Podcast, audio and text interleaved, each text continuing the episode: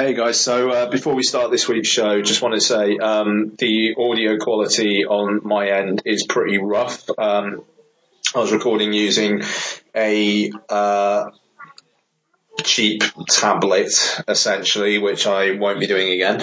Um, so apologies for that. Also, I cut out about 15 minutes or so where we talked about uh, Trump uh, because you don't need to hear us talk about that stuff. You're not here for that, um, and hasn't everybody got an opinion on it anyway. You don't need to hear ours. So um, it's it, it's apart from a bit of the start about my new car, it's a very very film focused show, and fuck, that's what we're here for. Anyway, enjoy.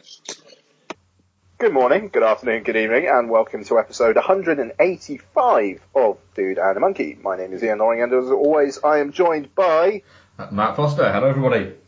Yes, hello, Mark. And uh, today, um, so we had several weeks of double reviews, Yep. and then we did a single review last week. So to make up for that, we've got a triple review for you this week.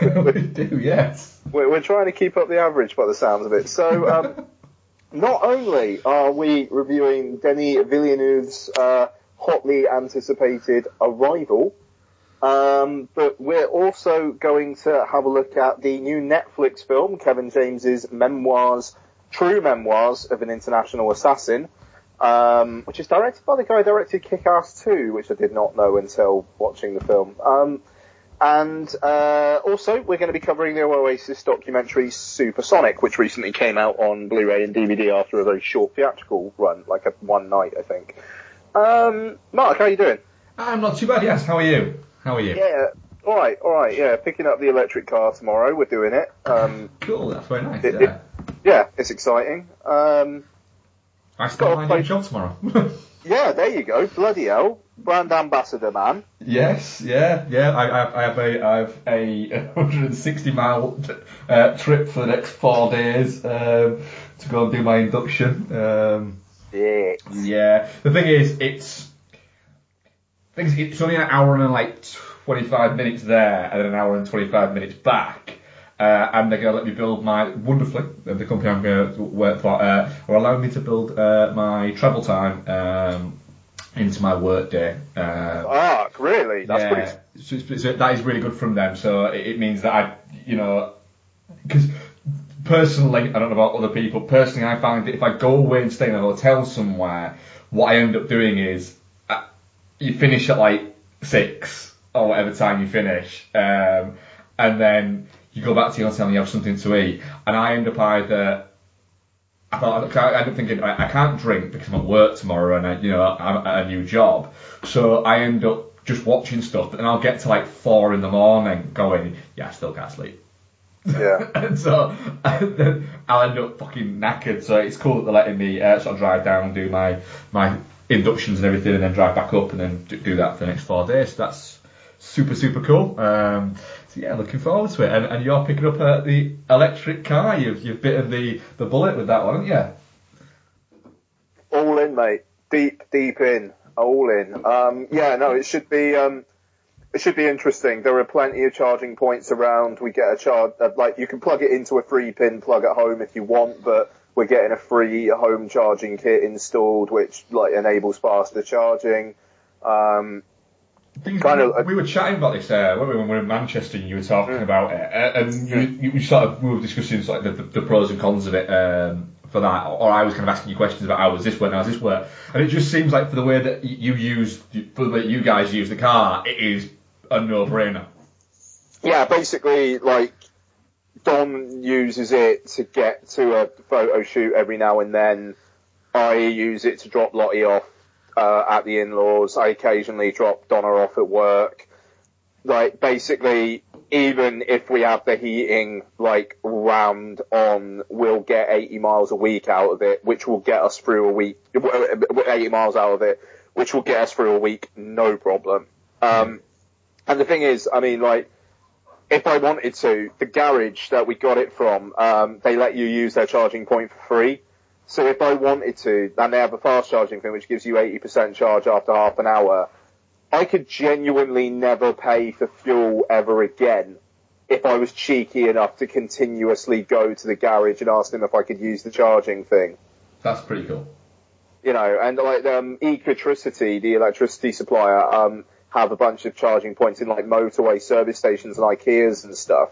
And if you're one of if you're their, one of their customers, which I think we're going to be, you get 52 free fast charges out of them a year as well. That's one a week, isn't it? Really, yeah. Yeah, yeah, yeah. It's one a week. So that that's the thing. Like literally, we could just not pay for fuel. That's amazing because I mean, as well, yeah, you know, uh, you know, because you, yourself you don't commute to and, and, and from work. Do I you? get the train. Yeah, yeah, so, so you know, the, the car is something you use probably every day, but it's not an essential to your everyday. Like for instance, I did, um, I do about sort of usually most sort of days in work days, I still do maybe 25 to 40 miles a day.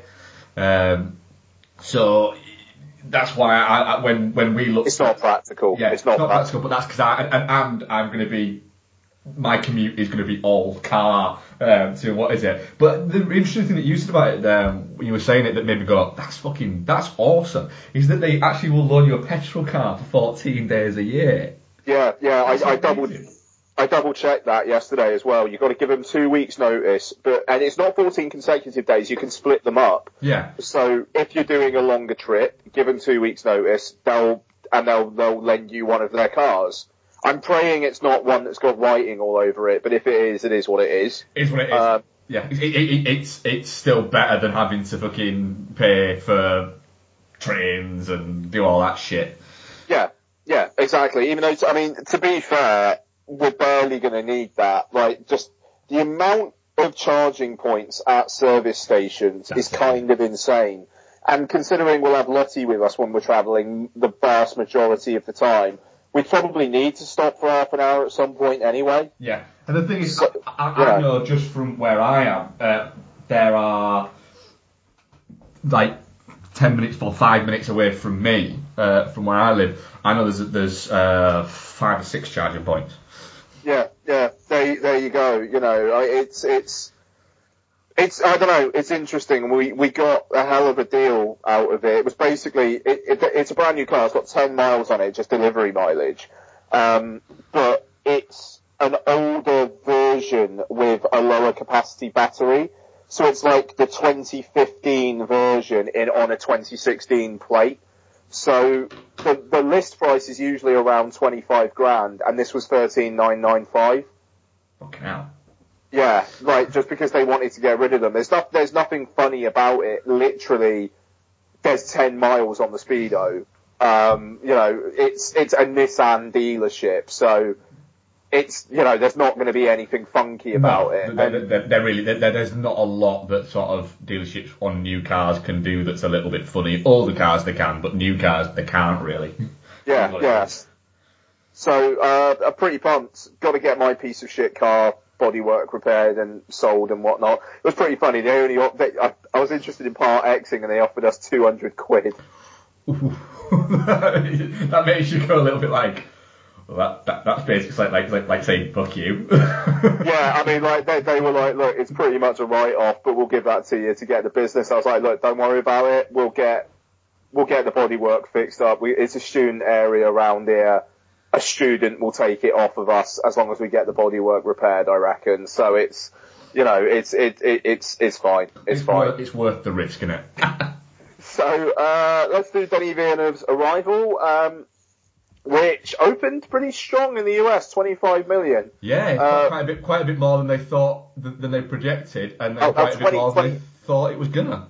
Yeah, 24 million. They thought it was going to do 15. Yeah, that was it. So, um, yeah, so directed by Denis Villeneuve, uh, stars Amy Adams, uh, Jeremy Renner, Forest Whitaker, Michael Stuhlbarg. Um, story is all spoilers all the time, but Yeah. I suppose we probably won't do that straight away. Um, and uh, aliens have come down to Earth. There are 12 ships that are just kind of like almost hanging over random areas of the Earth. Amy Adams plays a lang- uh, linguistics professor who um, seems to be dealing with some personal shit and uh, is engaged to try and communicate with the aliens. She teams up with uh, Jeremy Renner's uh, fer- uh, theoretical physicist uh, character Ian, to uh, basically try and understand what the aliens want and stop the world from trying to kill them. Uh, Mark, what do you think of Arrival? It's very, very good. Um, it, it's not. It's not perfect. It's not perfect, is it? That's the thing. It's really perfect. good, but it's not perfect. It's not perfect, but the moment, and we're all spoilers all the time, guys. So the, what I'm about to get into and say here is a big spoiler for the film. So if you are wanting to see the film, you've not seen it, then please do skip forward like the next 10, 15 minutes at least. Um, when the revelation happens and you go, oh, oh, whoa, whoa, wait, oh, it's that way around. Oh, fuck. And then as things start to unravel, it, it, it, got me. It really, really fucking got me. And I was, I was broken. I was watching just going, this is fucking horrible. This is, this has actually churned my stomach a little bit. And I felt really fucking uncomfortable sat there just going like that. And I came out, because I didn't see it with, with, Bex. I saw it, um, and then I met Bex for lunch literally as I came out of it.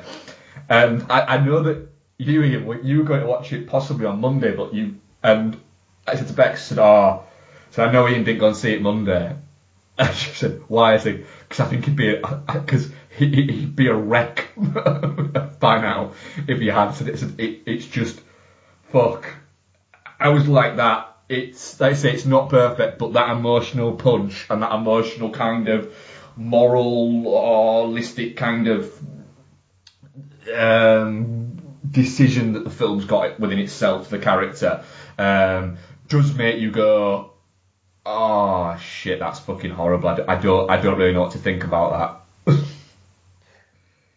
Yeah, it's fa- it's fascinating. Um, first film that ever actually made me actually cry. First film ever that actually made me cry. I'll say that. I, I, I'm not, I'm not gonna lie, I, I, I was, I was teared up. Yeah, no, I mean like the, I mean the opening actually had me. I mean that the fucking score is Brilliant. insane. Like, because and I mean it takes some turns as well. Like the, if you were to say, like out of context, play the two bits of music, the opening and ending, Yeah. and when they're first encountering the aliens, you would not think they were from the same film at all, and yet No. they both fit perfectly. It's a really clever score by um, Jóhann Jóhannsson. Um, I believe he did it. Yeah, it's a really clever score by him. Um, Yeah. and it, it, it's a score. Whereas some scores feel like a piece of music put to a film, this feels like um, music written around the film. Yeah, no, absolutely. I mean, it, a wonderful um, sense of genre. Like he's being able to be lush and emotional, but then also gets to properly do the "this is an alien" Yeah. bomb kind of thing as well. You know, I mean, it's, uh, yeah, I mean, it's great. I mean, like, yeah, I was uh, I was tearing up in the opening sequence. I, I did not know that backstory was in this film. Yeah.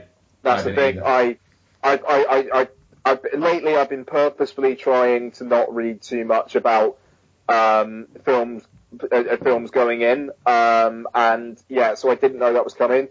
And by the end, um, yeah, I mean, Jesus fucking Christ. Um, I mean, the guy had to be called Ian, didn't he? so you're hearing all this fucking dialogue, and it's just, I do not know like, I mean, just the questions that that poses about Amy Adams' character. Yeah. In a, I mean, because I mean, in a way, it's beautiful that she is will, she knows what is going to happen to her daughter and what's going to happen, uh, happen to her relationship with her, uh, with Ian.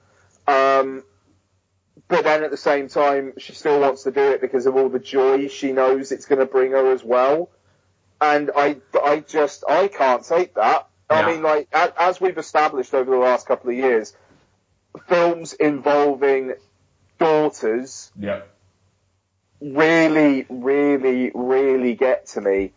And this more than, more than any other so, so far since I've become a father. And I, I mean, I'm tearing up thinking about it now. You know, I mean, like, cause the thing is, the fact that you never get the, like, the scene between Renner and Adams. which I think is is brilliant. Yeah, no, I mean, it, that is perfect. So, all, all, everything of Renner and Adams is Renner basically becoming besotted with Adams. Hmm. All of it. And then Adams increasingly, like, like, through the film and then towards the end just being like, I, I know where this is going, but I'm going to do it anyway, and I know this is going to hurt him, but it's going to bring us so much joy. I, I it's, I mean, I, I mean, it, uh, Christ, I mean, what the, what would you do? What would you do? I, I, I, I, I just, I, I don't know. You know, and I mean, I'm talking about, I'm talking about that as my like main point of a film that's about aliens coming down and But that's, all that's this I, really I think that's the beauty of the film. It, it's almost like the aliens are kind of almost a MacGuffin for uh, the rest of the film. Yeah, no, absolutely. But, but then also, I mean, the, the the stuff about language and um, you know, communication and how countries will shield themselves off when they feel that other countries might be acting against them and not communicating. I mean, Jesus Christ.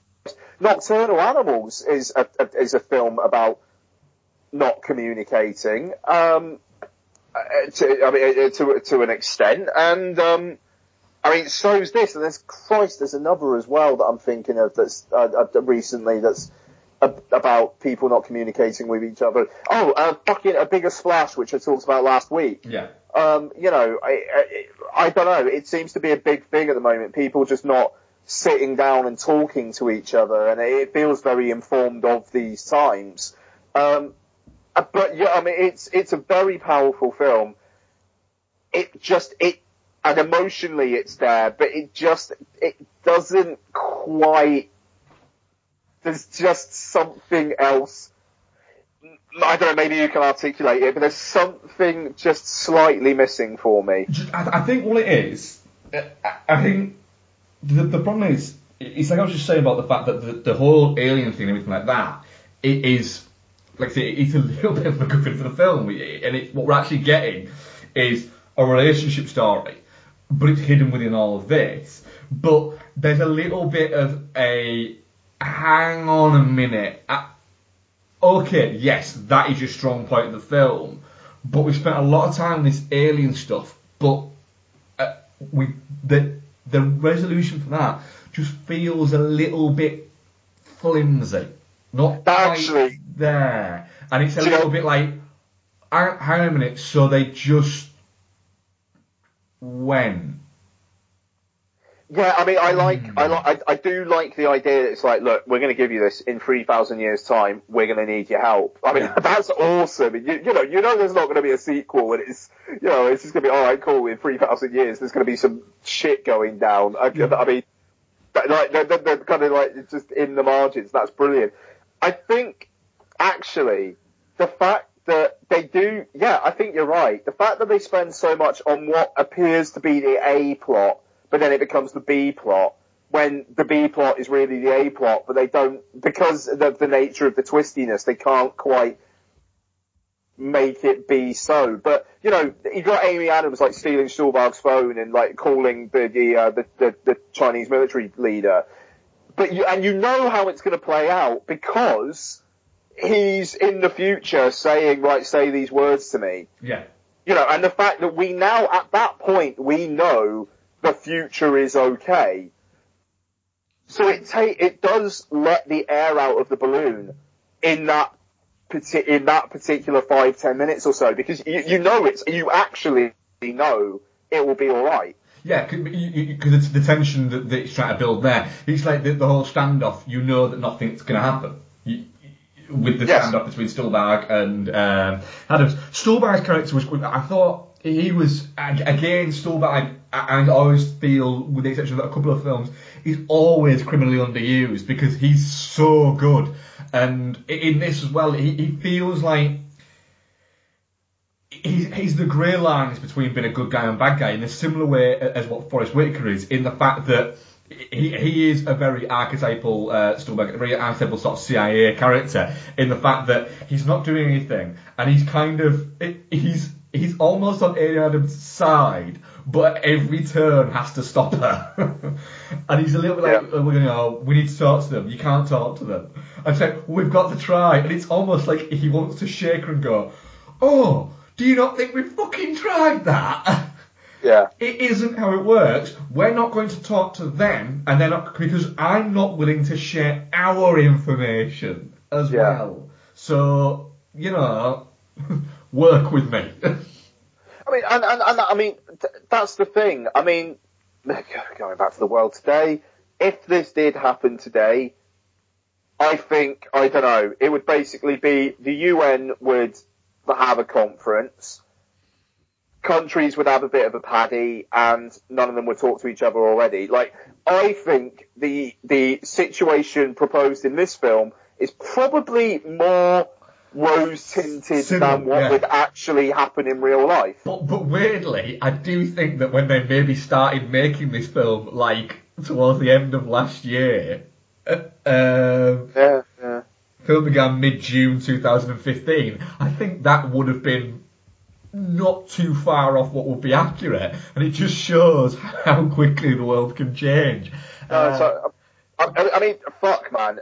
To be fair, what we kind of do need now is an alien invasion. it would, but sadly, I think it would be more Starship fucking Troopers than it would be Arrival. to. Jesus, you're right though, aren't you? You're fucking right. if we got that, yeah. Um, Adams continues. Look at these aliens on their mobile phones driving trucks, the dangerous pricks. Yeah, yeah, that's what it'd be. Um, yeah, Amy Adams is fantastic again.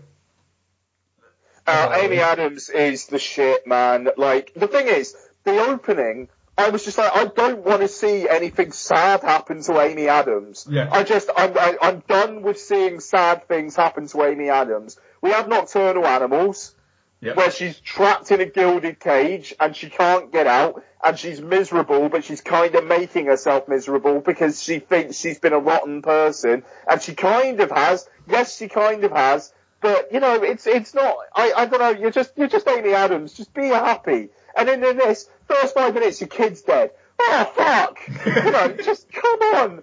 Just no. Just be happy. And at the end of the film, we kind of get her happy. But She's kind of happy. But- Do you know what, Amy Adams? In 18 years, your kid's going to be dead and Ian's going to leave you. Yeah, it, is, it, it literally is like that. It, it's, it's, it's like a misery double fucking bill. I mean, seriously, man. And, and the sequel to Enchanted that she's going to be in, what's it called? Oh god. Disenchanted. Ah, g- Jesus, look, and she was in Dawn of Justice. And she, oh, Jesus. Poor Amy Adams, man. I mean, like, uh, thankfully, apparently she's like the nicest person in the world in real life. And I, I just want Amy Adams to be happy. If it's on screen, if it's in real life, I just want Amy Adams to be happy now, alright?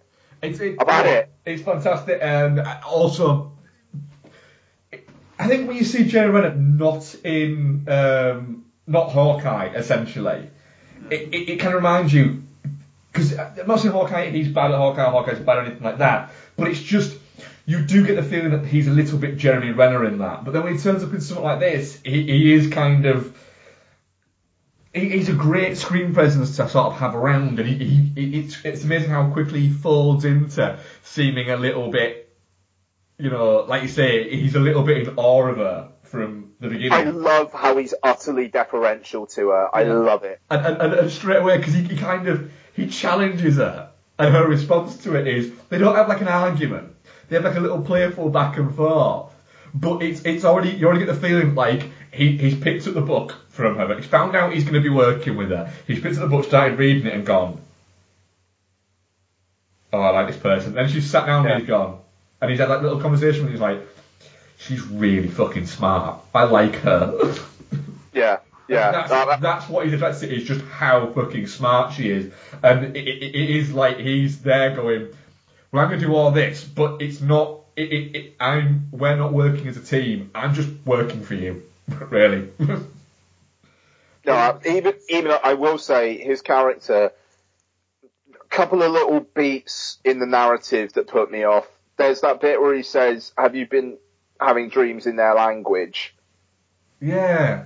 and there was, a, and like that's never brought up again. Um, even it's, I mean, it's a clue, obviously, but it, it, it feels like a bit of a artificial red herring. Also, artificial red herring.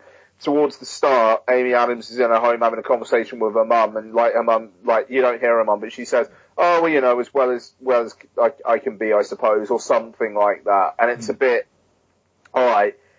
Five minutes ago, we saw your kid dying, and now you're saying that. All right, it's a bit of a, I don't know. It, I, I mean, it's just a bit of a cheat. I, I, you know, but the thing is also the fact that her kid died when she was like 17, 18 or something. I was thinking like Amy Adams must have had that kid young. Yeah, she must have been. I mean, but, but then with her to be at, the- at the level that she's at, she must have been at least sort of mid thirties. So by the end of the film, she's supposed to be what fifties? Yeah, that's a good point actually, because now looking back at it, it's like, yeah, but, it's not. but then again, Amy Adams is in her early forties now, yeah, and I don't okay. think she's going to look that different in eight years' time. So it's a little bit like that. And Jeremy Renner's a lot older than you think he is. I think with Jeremy Renner, isn't he sort of mid to late forties now. Oh, is he really? No, years, yeah. fair play. So there is there is that element of it, but I get what you mean. But it's yeah, it's. It'll It be just- in my I mean- top ten of the year, I would think, but just for how much it fucking it got me. Yeah, I mean, I think it kind of has to for me, really, doesn't it? Considering the reaction, Yeah. but I wouldn't. I it. Oh fuck! But I wouldn't say it's a five out of five. That's the thing. I'd like more than happy to say a four point five, but it just it not doesn't quite doesn't quite get there for me. It probably just gets there as a five out of five for me for the fact that I really I was expecting it to be good. I wasn't expecting it to be good in the ways that it was good. Because I mean, the, the thing is, the reason why it's it, made me cry was essentially Ian crying pandering. That, like, I, like, and I, you know, the, the strength of the performances is, at, you know, is absolutely fine. But the thing is, I'll be honest, if it was a son, I don't think it would have got me as much. That, which is fair enough, but it is always that kind of thing. It, it, it's with any film or anything like that. You you you take in your reaction to it is, is how you is how you take into it and how you approach it and how it affects you in in those ways. And so it, it's it's part of why cinema isn't um, isn't quantifiable as this is good and this is bad. It's because everybody views films, although we're viewing the same film, everybody will view them in a different way based on their situation and like that. It's why it's weird if you can watch a film, um, it, why films that are generally considered to be great films, and are general across the board, uh, it's, it's, if you've disliked it when you've watched it, it's best to watch it every kind of 10 years just to see if you're, the, the, the life that you're living at that, at a different point changes your viewpoint on it. Whereas if you've really liked something, it can sometimes be best to not go back to it because you might, the viewpoint that you've had might end up changing and you might watch it and go, do you know what? I don't like that film. I liked that film when I watched it when I was 17 and why didn't I just have that? Can I have that back? It's why I don't watch Sunshine all that often. Yeah, you, you shouldn't. You know, there, there are certain films. For instance, um, a, a great example. There, yours favourite film of all time, Sunshine, uh, and my favourite film of all time is uh, Apocalypse Now, and we know that Noel's favourite film of all time is Shaun of the Dead. Now, Shaun of the Dead is a film where I, I hold it in quite high regard. I didn't when I first watched it, but I do hold it in quite high regard now, and I quite like it now. But I don't think if I watched that every once a week for the next year, my opinion would change a bit because it's, it, it's a very easy film to watch. Whereas, for instance, if I watched Apocalypse Now once every fucking week for the next year, it, it'd probably take some of the edge away from it for me. And it'd probably probably be the same if you did the same with Sunshine. Yeah, yeah, no, totally. Like, my leaving the cinema at the end of Sunshine, I, I will never ever forget, like, the, the high I was on, um, after that. You know, I, I, like, that, that will stay with me. But, uh, after the the aborted book, after the things I found out while researching that book, I'm I've only seen Sunshine once since, and I'm scared to go back to it again. And that's all I'm going to say because of some stuff I was told, which made me not want to write the book because I was worried that it would completely kill my love of the film. I will say that.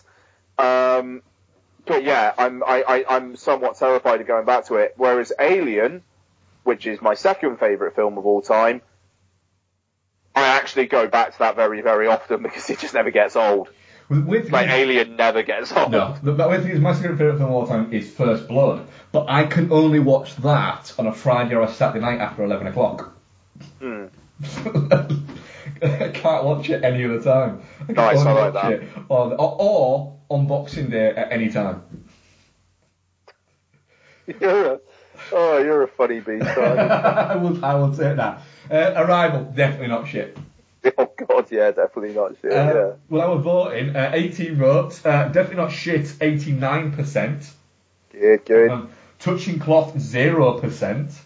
And shit 11%. Wow, alright, someone didn't like it. Someone didn't like it, uh, yeah, which is, you know, these things happen, fair enough. If it, if it didn't connect with you, uh, then it could maybe cause you to not like it, or if it connected with you too much, it could cause you to not like it, I think. Hmm. Hmm. Moving on. Yep. What do you want to do next? Oh, I don't know, I'll, I'm going to let you decide, because it's, it's you doing the ship, so I don't need to. Fucking hell. Um, I don't know. I think maybe after the heaviness of Arrival, True Memoirs of an International Assassin might be the way to go. Let's go for it then, yeah. Alright. It's directed by uh, Jeff Wadlow. It stars Kevin James, Andy Garcia, um, Andrew Howard. Uh, oh god, I wrote the review yesterday and I can't remember the girl's name and I feel awful. Budget uh, Gal Gadot. Yeah, there, there you go. Yeah. Um, story. Hmm, story. Kevin James is, um,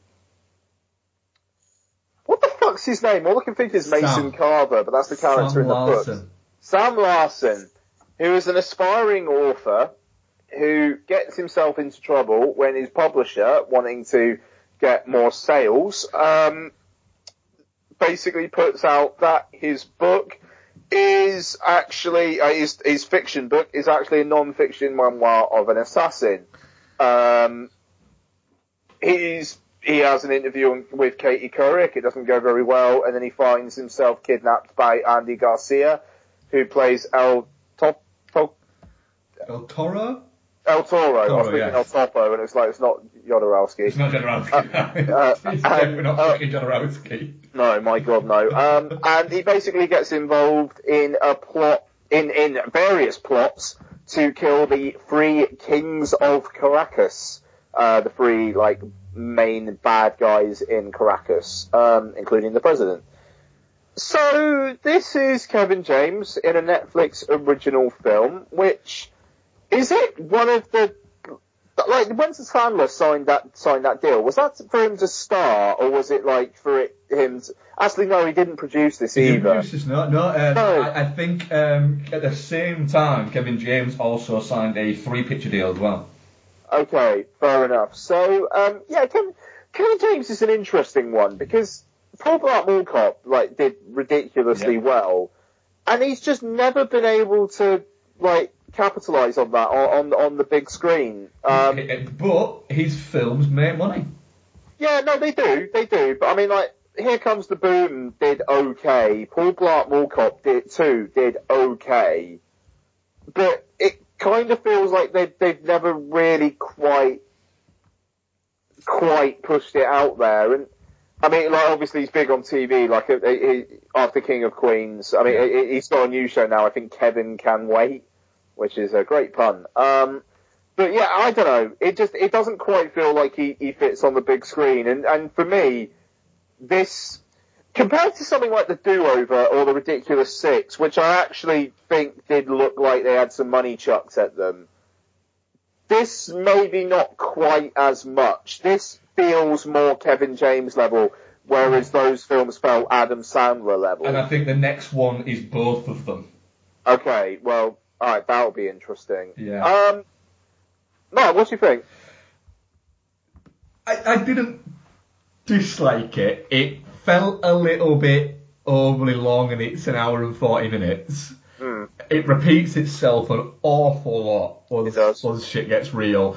Um, I, I really enjoyed the opening kind of 10, 15 minutes. Um, the, the idea of as he's writing it, we're seeing what he's writing, um, and then when he gets into a bit of a block where he can't think of what to write, the characters that are happening just kind of interact with each other. Yeah. Uh, Yeah. It was, was quite uh, an amusing kind of little touch uh, in there. Weirdly enough, I thought Kevin James pulled off the action quite well. Um, which I didn't think I'd say. You know, he he looked he looked quite comfortable in it. I, And I'm just to bring this up now then. Did you notice his Tom Cruise run? Yes. There's a bit of context. The end of Mission Impossible 3, where Tom Cruise is running, like, really pelting it to get to Michelle Monaghan. Yeah. There is a sequence, a- a scene in this where he does that for maybe five or six seconds, and I don't think it's supposed to be played for a laugh. It's literally him just doing that, Yeah.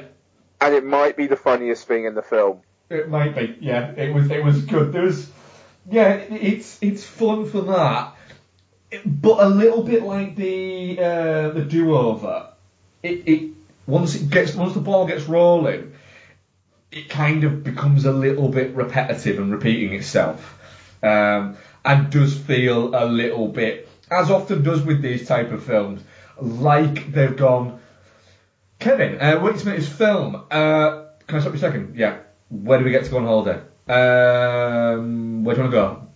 Venezuela? Yes. So it's set in Venezuela. Beautiful. Um, and it just goes from there a little bit. It feels a little bit like that. But Yeah. it, it's kind of fun, but yeah, the, the first 20 minutes I think are quite strong for this type of movie. And then the rest of it I was going, eh, this is alright, yeah. You know, it's, the thing is, I didn't feel as bad because I'm watching it effectively for free on, on Netflix. Whereas if I was in a cinema I'd be going, what the fuck is this? I agree. Um, I think it's aggressively average. yes, yeah, it is, but I didn't expect any more. but that's the thing. I was expecting less. That, Yes. So, you know, that, that, that's the thing here.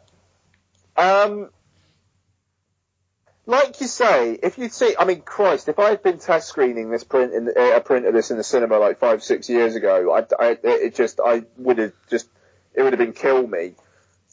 But I think now I, frankly, film is not as serious a part of my life as it was five years ago. Uh, despite doing this podcast, my uh, outside of the podcast, not nearly as much. And you know, just wanting something to kick back with on a Saturday afternoon where after, after a day where I've been looking after Lottie all day, and you know, as fun as that is, is tiring. I was fine with Kevin James. I found him quite charming. I Yeah. liked how, like, in over his head and just kind of shitting himself he was about the whole thing. Yeah, I, I, I, yeah, I like the fact that every time anything bad happened, he decided he needed to go pee. Yeah, yeah, no, he that, was pissing himself. Yeah, no, that was good. I did enjoy the fact that there is barely any, if any, Fat Man Fall Down comedy. No, I don't think there's any, to be honest. I don't think, Yeah, which, is- which, Like- which is good.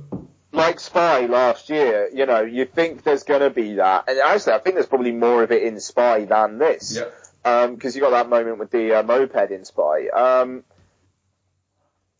and, uh, yeah, I, I quite enjoyed Andy Garcia. I liked, I, I, I thought him talking about how he was gonna write beautiful songs about Kevin James's character was, uh, uh, Yeah. uh, was, was, was pretty fucking solid. If, if he Yeah, it was starts, like- if I've he got- starts singing, shoot him. Yeah, yeah, yeah, yeah. No, that's good. And uh, like the whole, uh, you know, the, the choirs will sing praises about you. Yeah, but I'll be dead. yes, but uh, doves will be, uh, you know, or whatever. You know, I mean, it was, it was, you know, that that was a good sequence. Um, I, I, I very much enjoyed Kim Coates, uh, Venezuelan president, who was absolutely Oh, in San Diego and, and really, really didn't want to be there. Oh, he was brilliant. Like, I mean, he was act, like genuinely brilliant. Just so, like you're talking about how he hated soccer. I mean, I, I don't know. How, Very how, how do you how do you know his name's Juan? I don't. I just call him all Juan, and like half the time I'm right. Yeah, yeah. I, I, no, I mean that it. I don't know. They're very, very easy laughs, but they're they're fine.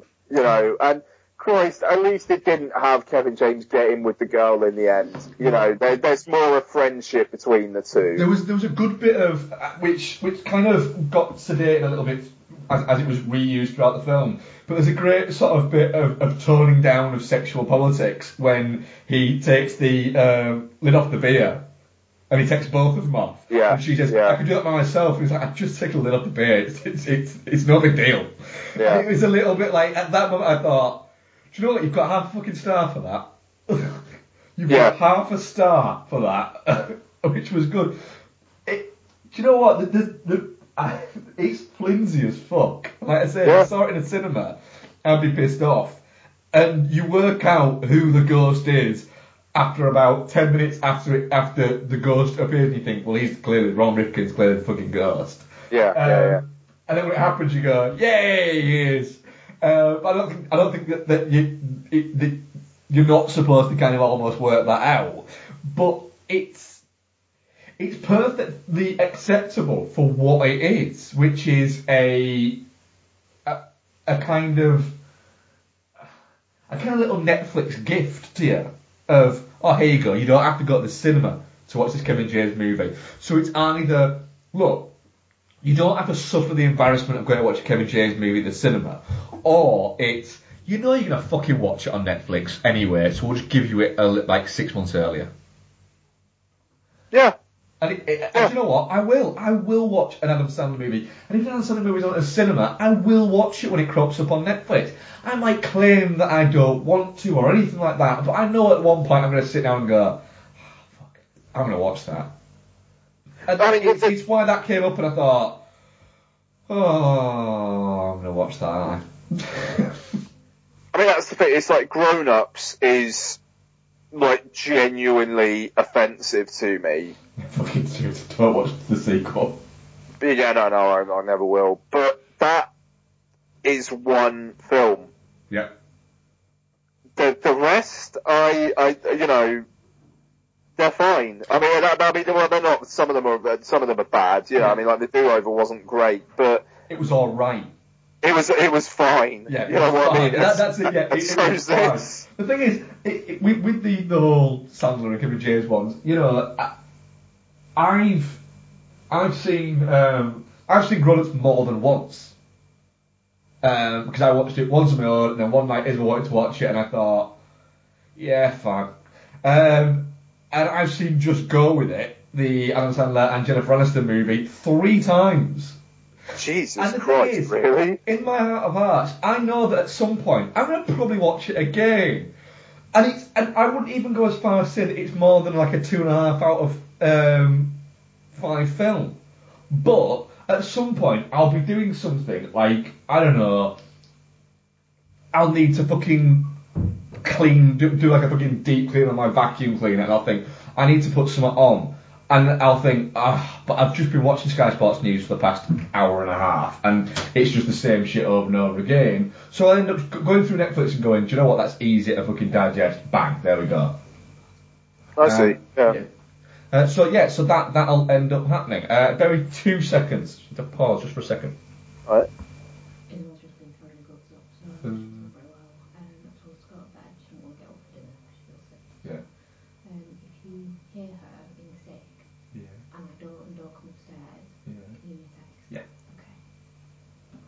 Sorry, that ill child. Oh shit, really? Yeah, she's just she's just a little bit, a little bit poorly, but oh, good.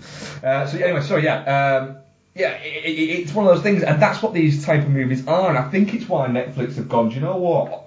It, the the Adam Sandler movies and the Kevin James movies are always among the most watched. They're not. They're never in the top five, but they're always in the top twenty most watched things on Netflix. So why wouldn't they invest in them? They've got to throw their money somewhere. So why not Yeah. throw it at, at, at Kevin James and Sandler? And also, Kevin James and Sandler seem savvy enough to go. Do you know what? We don't have to now worry about. We're still getting paid pretty much the same as we were on what is it? And the thing is, we were getting we were getting a salary and then points on money that we probably weren't going to make because the what we were making at the cinema was going down. Now we don't have to worry about that. That's true also. Yeah, absolutely.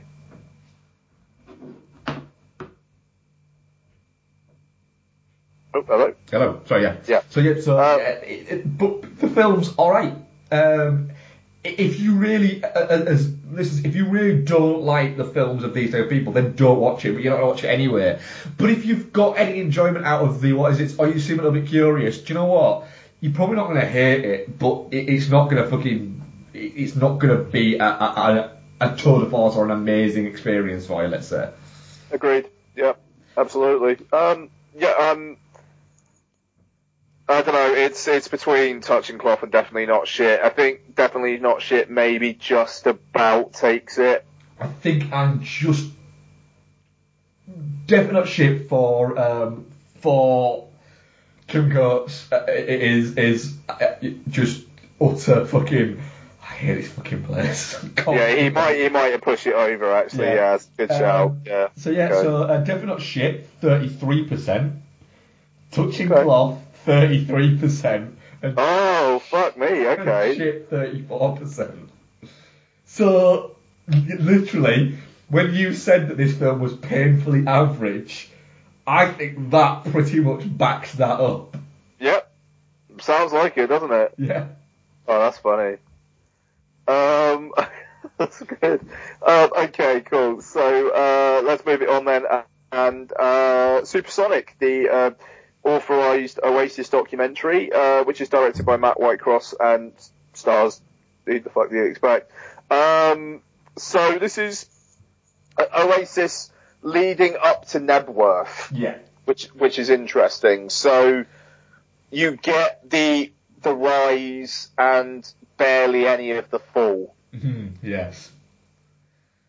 I, which I suppose they are positioning it as a celebration. God, I want, I want a follow up. I want Liam and Noel to talk about Be Here Now. Well, that's that, that is it. That, that is. We'll get into the good bits of what you can take from the, the film there, but that was my thing. Uh, uh, by the end of it, was um, you're you got a couple of years younger than me, aren't you? Yeah. Um, so Oasis at the time, they were a, you know, they were a big band for me. I was a, you know, I was a big Oasis fan, and it was a big kind of, it was a cultural kind of touch point for that. For, and that's why they, they maintained it. And they were, you know, people I think, and like I think Noel Gallagher sort of said, you know, that, that people. I'm just an interview with him, um, and he was saying, oh, you know, you were like you know, there was like the hype behind you and the, the publicity behind you and everything like that. You know, it, it was like what we see for um, people like One Direction and Justin Bieber now. And he sort of went, no, it, it, it, it wasn't. It was take that and times it by a hundred, and that is what you got for it. And it, it kind of was like that. I remember, for, you know, jumping a bit forward um, to, to when BNL was released. Um, that was on the front page of every single newspaper that BNL was being released that day. Hmm. The front page of every newspaper. It was, you know, they were talking about the queues outside of um, anywhere that sold CDs. You know, I, I, I went to, at a time, um, supermarkets didn't open 24-7. Um, the local Asda to us, uh, which was the closest place I could get it, opened at 7am. Um, and I was sat outside Asda at half past six in the morning, in the school holidays, waiting to get in, into Asda to buy Be Here Now. And um, there was about seven or eight of us, and the people at Asda actually came out and brought out coffees and bacon sandwiches Nice. for us. Um, and it was only when I, and, and, and I, I promise you this to sound fucking really tragic, but the minute I opened it, I, I was the second person in York, it was the first store that opened to, to, that was selling it. I was the second person in York to buy that album because one fucking guy got there before me because he literally, as the doors opened, he ran. And in my brain I thought, too far. That's a step fucking too far. that's a step too far. Do you know what wasn't a step too far in my brain? The minute they gave me it, and the minute I got up Asda, taking it out of the case and putting it in a Discman and listening to it walking fucking home, Yeah. wasn't a step too far. And it was at that point when I put it in and started playing it that I thought, oh, this is a little bit sad actually. and so I didn't play it I thought, and the reason why I didn't play it was not because it was sad, but because I thought, I don't want my first listen to it to be on this piece of shit. so yeah, so that was it. But the problem is, the more interesting stuff from Oasis happened after it. Yeah, no, exactly. I mean, Jesus. I mean, I re-listened to Be Here Now last week, and even the, from the first track, where there's like a minute, minute and a half of build-up before there's even any fucking vocals, and it ju- it's so oh, Overproduced. busy. It's but yeah, yeah, yeah. Yeah. There's just they they there's just stuff constantly going on in that fucking album. It just doesn't ever stop. But it almost feels like a shark. Like if it stops, it's just gonna die. Well, the Gallagher says that that that, that Here should be listened to once whilst drunk and on cocaine, and then never listened to again. Because he said at that that moment it makes sense. The problem is that was how we were when uh, he- when he and uh, Owen Morris mixed it. That was how they mixed. it. He said, he said, I promise you, every mix and every track that went on the album, when we listened to it, sounded fantastic. It's just that we were spectacularly wrong. Yeah, no, I mean, but I mean, I, I, I mean, going back to Supersonic, I suppose. Though, I mean, it's interesting that you've got that early footage, and Yeah. what's one of the first songs that they they like Noel Gallagher does all around the world. I mean, what the fuck? It is, and it, it's it's it's mad, and it, it, it's it's crazy in the fact that it's like he says in the documentary, you know, it was we've been dicking about, and then he came in and played "Live Forever." And "Live Forever" is a fantastic song. You know, there's no getting away from it. It's a, it's, a, it's an amazing song, and I think it would be weird for this band who are essentially saying to each other, "We're going to be the biggest band in the fucking world." Well, no band you know, very few bands at that age and that were that type of band aren't telling each other they're going to be the biggest band in the fucking world. Because that's why you get into a band normally at that age is to be fucking huge. Um, and so they're there screaming at each other and then no guy sits down and plays Live Forever. Must be a moment then where they went, oh shit, we could actually be a proper band because that's good and then that trickle effect of him just going, well, now I've got this, and now I've got this, and now I've got this. And when you listen to the first two Ace albums, they're spectacularly consistent. No, I mean, God, I mean, the, the, the triple threat of Roll With It, Wonderwall, and Don't Look Back in Anger, like, I, I just, for me, it, it, it's, that's one of the, the best three songs in a row uh, uh, on any album of all time. Hmm. I, I mean, Don't Look Back in Anger probably is in my top ten favourite songs, uh, songs ever. Like, I, that fucking song, I just, I, I, I think uh, the, the construction of it is fucking incredible. It is. And, I, and just the fact that that was, I don't know, it's their second album and Noel Gallagher's writing stuff like that. I, you know, but I mean, but then I mean, it's an interesting focal point in the, uh, in, in, in the, uh, in the documentary as well, because it's like, you notice in the video, because straight after I watched Supersonic, I watched the video for Don't Look Back in Anger, and it is interesting how it, it Liam Gallagher just kind of pops up. He- he- he's, he's just wandering around in the background. Yeah, he's just mooching about. He's in that car, or he's just in that garden, and you know, it's all Noel. and then in the documentary, you've got that whole kind of like Noel deciding to take more and more of the the, the, the singing on. Yeah. Um, and you know, is was it because Liam's voice was getting fucked, or was it because Noel actually just wanted the limelight more? I mean, kind of who's to say? And there's some interesting shit there, but. I, I mean, like when I say I want, I want more of the Be Here Now stuff, not because it's like the juicy gossip or whatever. It's just because I want an, I, I want footage of them recording Be Here Now. Well, because the Be Here Now thing, um, recording of Be Here Now was really strange because it was recorded. They recorded it in three different places over months, and the first two the sessions were kind of thrown out, and then Gallagher says we literally we spent months recording everything, and it was all shit, and then all of a sudden, uh, I think we recorded it in. we recorded it in Abbey Road, and that didn't work. Then they recorded it um, in another studio, I can't remember which one it was, um, and it didn't work again. And he said that then the whole album was kind of recorded in like two or three days.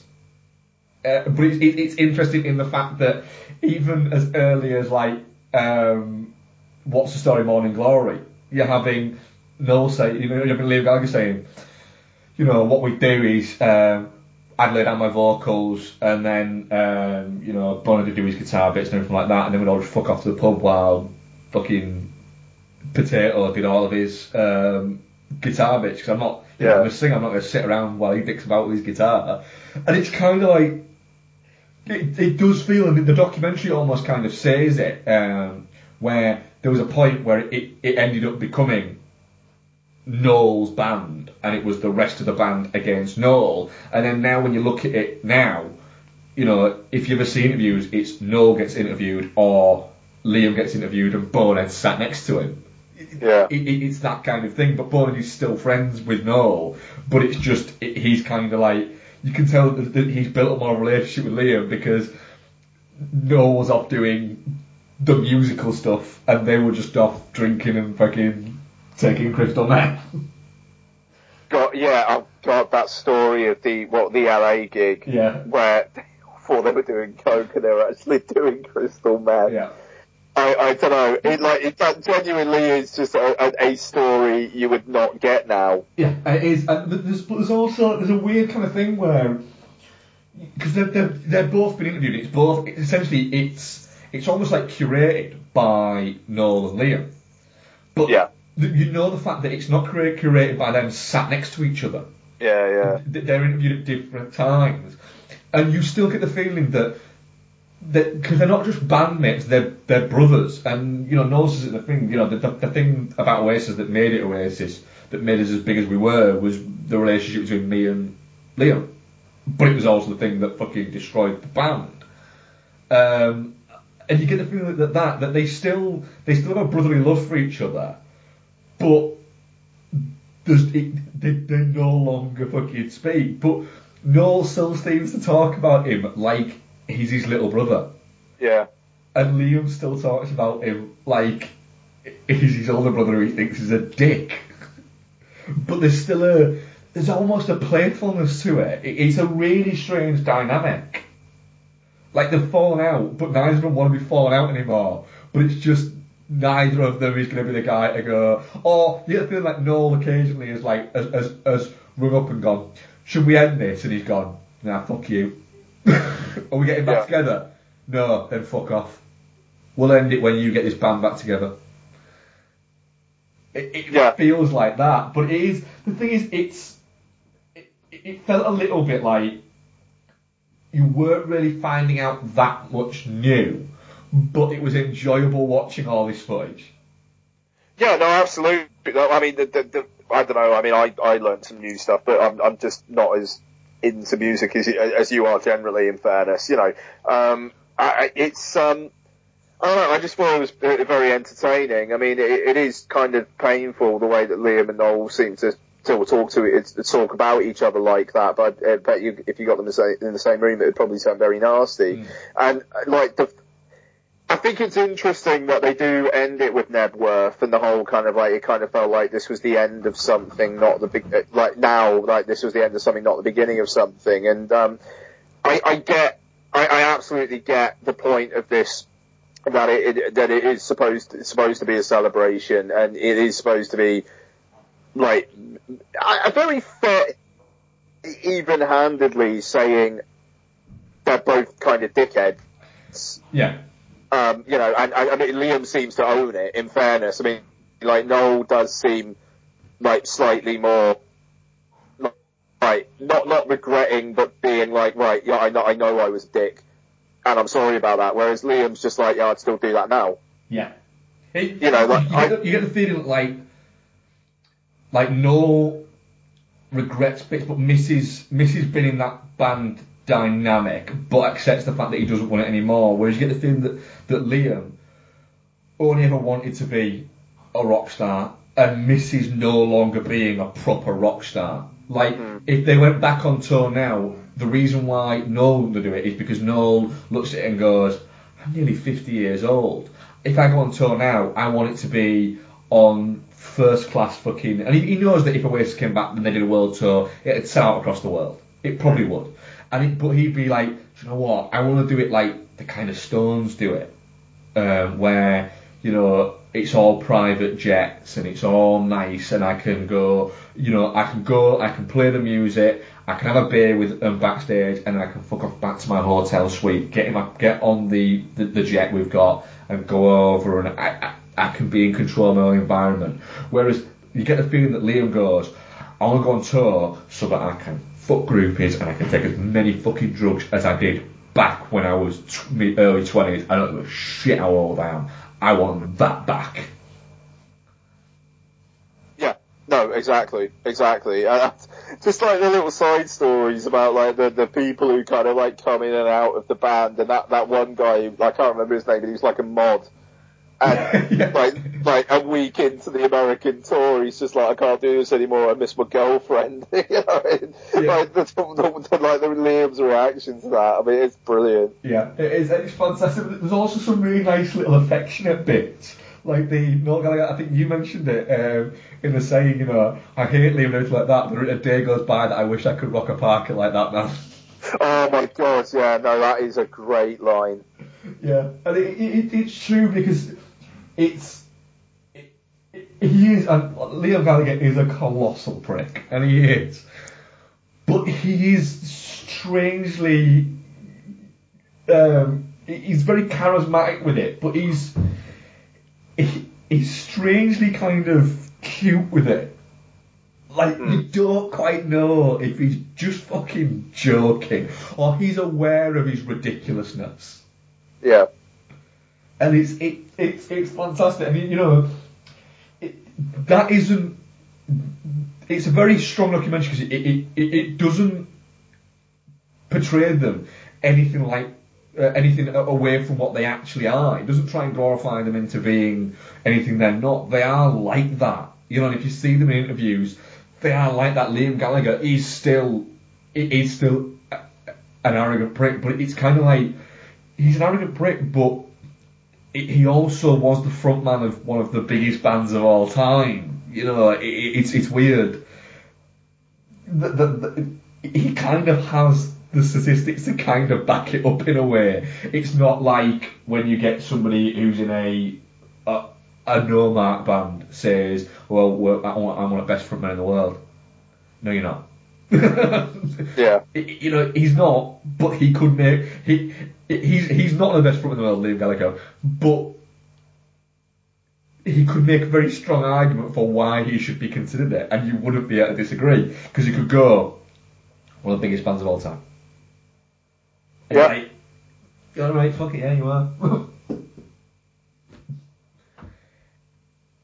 it's a good No, watch. absolutely. It's a good Oh watch. no, it's a great watch. Yeah. It's a great watch, but um, if I'd have paid 15 quid for it on Blu-ray, I'd have been a little bit like, I didn't really learn anything new here. I had fun watching it, but this should have been a tenner.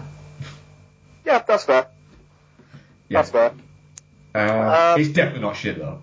Definitely not shit. Yeah, for sure. Um. So I'm thinking maybe. Uh, uh, we- we'll say, uh, it was. Oh, 45 sorry. Yes, sorry, mate. 45% definitely not shit, 27% touching cloth, and 28% shit. which I always get the feeling is a little bit like, are people judging that based on the film or the band? Yeah, that's that's kind of surprising, but yeah, Because Uh, yeah, maybe. uh, Oasis were not we're not everybody's cup of tea. no, indeed. But I guarantee you, every single person who says they dislike Oasis has still closet listened to What's the Story Morning Glory and enjoyed the shit out of it. I think that's fair. Yeah, because it's a really strong album. It's a fucking great album. And Um, also, get a beer them and put get a beer into them at a party and put on Champagne Supernova, and there's no fucking way they're sitting there going, "No, the song shit." That's a good point. Do you know what? I did not know Birth of a Nation is now coming out over here before January. Is it? That film, Yeah, that, that film 9th of seems to December. that film seems to have kind of suffered a little bit of the early hype and um, let's say Trey Parker's rather checkered past. Oh, Nate Parker. Nate Parker, Trey Parker's the South Park. South Park guy, isn't he? Yes. Uh, yeah. No, I um, yeah, I, I don't know. I think maybe it's getting it out of the January February corridor where like all the films that are actually going to win awards uh, are going to be released this year. And I am moving downstairs because I need a wee wee. so I'm uh, oh, uh, who's ready for what? Oh, is she having a bath? Oh, uh, anyway, sorry, Mike. Um, so I'm thinking maybe we leave what uh, what we watched out until in the States then. well, Birth of a Nation, yeah, it came out in October. And it, it, it didn't do great numbers, did it? I'm literally going to go for a wee right now. What you hear is my toilet seat, so I'm just going to mute the mic for a second. Cool. Yeah, uh, Birth of a Nation. Yeah, I, I, I, I didn't even know it had come out. I thought I, I just assumed it would come out around the sort of January, well, December, January time. Uh, but yeah, it's uh, it, it, it did 15 million, which is a surprise for the amount of kind of early early hype that got, and, and, and also as well um, the the fact that it is supposed to be a very strong movie. Um, it is a little bit, yeah, strange. It just seems to have lost a little bit of its momentum. I think that it had, but I'm still very much looking forward to it because it's really a, a good. But then, uh, you know, it, it, it got caught up a little bit. I think, didn't it? And the way I do. you know, I keep talking about, it got caught up in a little bit of the um, controversy, outside controversy. I don't know whether he's, he's muting his mic or he's disappeared. There he's back. It, it bombed in the US after all that stuff with Nate Parker, and it, it, it Yeah. there's um, the that that film Moonlight, which seems to be getting quite a lot of buzz. I think has taken the um, black centric film made by filmmakers who haven't been accused of that stuff. Yes. um, mantle. So I, I think it, it, they've managed to um, hush it out the door as such. So uh, now we get it before the end of the year. I'm still looking forward to it. I'm still. I mean, apparently it's powerful. So Yeah. yeah, yeah, that's see. it. And, you know, we'll, we'll, we'll wait and see. We'll see. Um, so I'm thinking maybe leave what we watched until next week. Yes, yeah, we can do that because you know I've got some stuff that you know that I could talk about. Uh, absolutely, so we'll, we'll we'll we'll maybe save it for next week. Yeah, just um, like I'm mindful of my being a dad clock. Um, so no emails. Um, any Twitter questions? We do actually, yeah, um, which is quite quite good that we didn't do the what is it because it, it, it, it links in with um, the Supersonic chat we were just having. Um, it's from Rick Kidd uh, at Rick J Kidd. Uh, we've had Beatles and Oasis documentaries in recent months. What band would you like to see a documentary on next? Ah, da, da, da. So, I mean, obviously avoiding the usual suspects because they would have had a documentary. Um, That's easy because you know Pearl Jam have already had a documentary, and I would have probably chosen Pearl Jam. Um, because there's, there's, there's what band do I think we will get a documentary on next, and what band would I like to see a documentary on next? I'd like to see a, a proper Guns N' Roses one oh, that would be fun. because I think that would be quite interesting. Because they're again in a similar vein to to what you had with Oasis. Guns N' Roses exploded and were, you know, for a, a number of years the biggest band on the planet again. Um, I think it isn't long before we get a, a Libertines one. Yes. um, and that will be both interesting and boring at exactly the same time. Yeah, I see what you mean there. Um, I don't know. It's the the thing is, I mean, I wonder how much Pete Doherty actually has beyond what you read in the press, but I think Carl Barat's probably got quite a bit to him. Yeah. Um, but yeah, I don't know. We'll see. Um, I wouldn't mind the Strokes just because it would be a nice summation of the rise of the the, the bands of the of the naught, early noughties and the, and, and the like guitar led. And, it, it, and, and, and, and their kind of thing is, is quite interesting in terms of um, the fact that they're they were one of the first kind of bands that were uh, around that came. Often rock bands and big rock bands come from a certain environment, we'll say, and they did. They're all, um, you know, they're LA rich boys um, that kind of that were given a lot of help, but then still managed to create some really, you know, great music. You know, it, it, it was that kind of weird kind of position of the fact is that even if they were shit, they'd have still had that album would have still come out, would have still got all the publicity, but it wasn't. It was a really, really good album. Yeah, yeah, no, absolutely. really, Um, really interesting. Uh, but yeah, uh, I had another one I thought of then, and it's completely blown out my mind. Um, yeah, I'd say Guns N' Roses would be a, a really interesting one, um, just for the the amount of craziness that went on uh, with that. Um, but yeah, like I said, there's a lot of like the usual suspects, like say Pearl Jam, Beatles, and Rolling Stones have all had them. Um, oh, it'll come back to me probably after we finish recording, like, but um, but yeah, um, shit.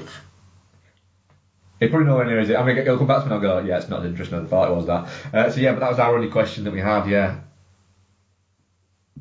Okay, alright, cool. So, um, next week, um, I'm going to take it easy on you. How about the Paul Schrader one, Dog Eat Dog?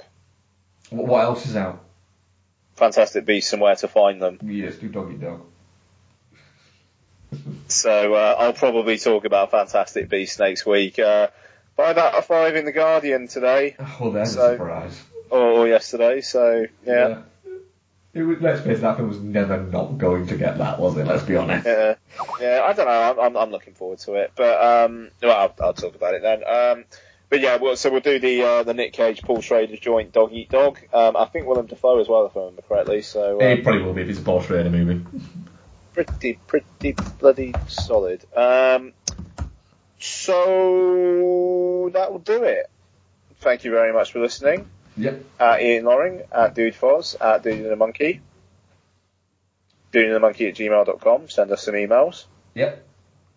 And uh, we out. We are we are out. Yes. Uh, thank you very much for listening, guys. Uh, we shall see you uh, next week. Where who knows how many reviews we'll have Yeah, who knows? between now and then.